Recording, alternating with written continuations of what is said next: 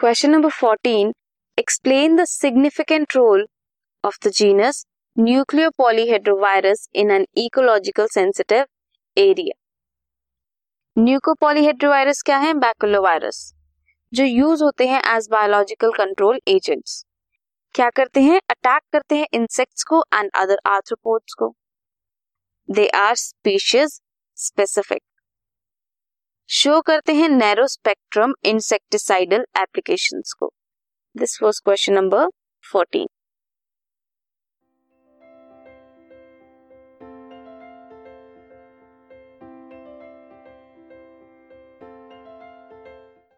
this podcast is brought you by Hubhopper शिक्षा अभियान अगर आपको ये पॉडकास्ट पसंद आया तो प्लीज़ लाइक शेयर और सब्सक्राइब करें। और वीडियो क्लासेस के लिए शिक्षा अभियान के यूट्यूब चैनल पर जाएँ।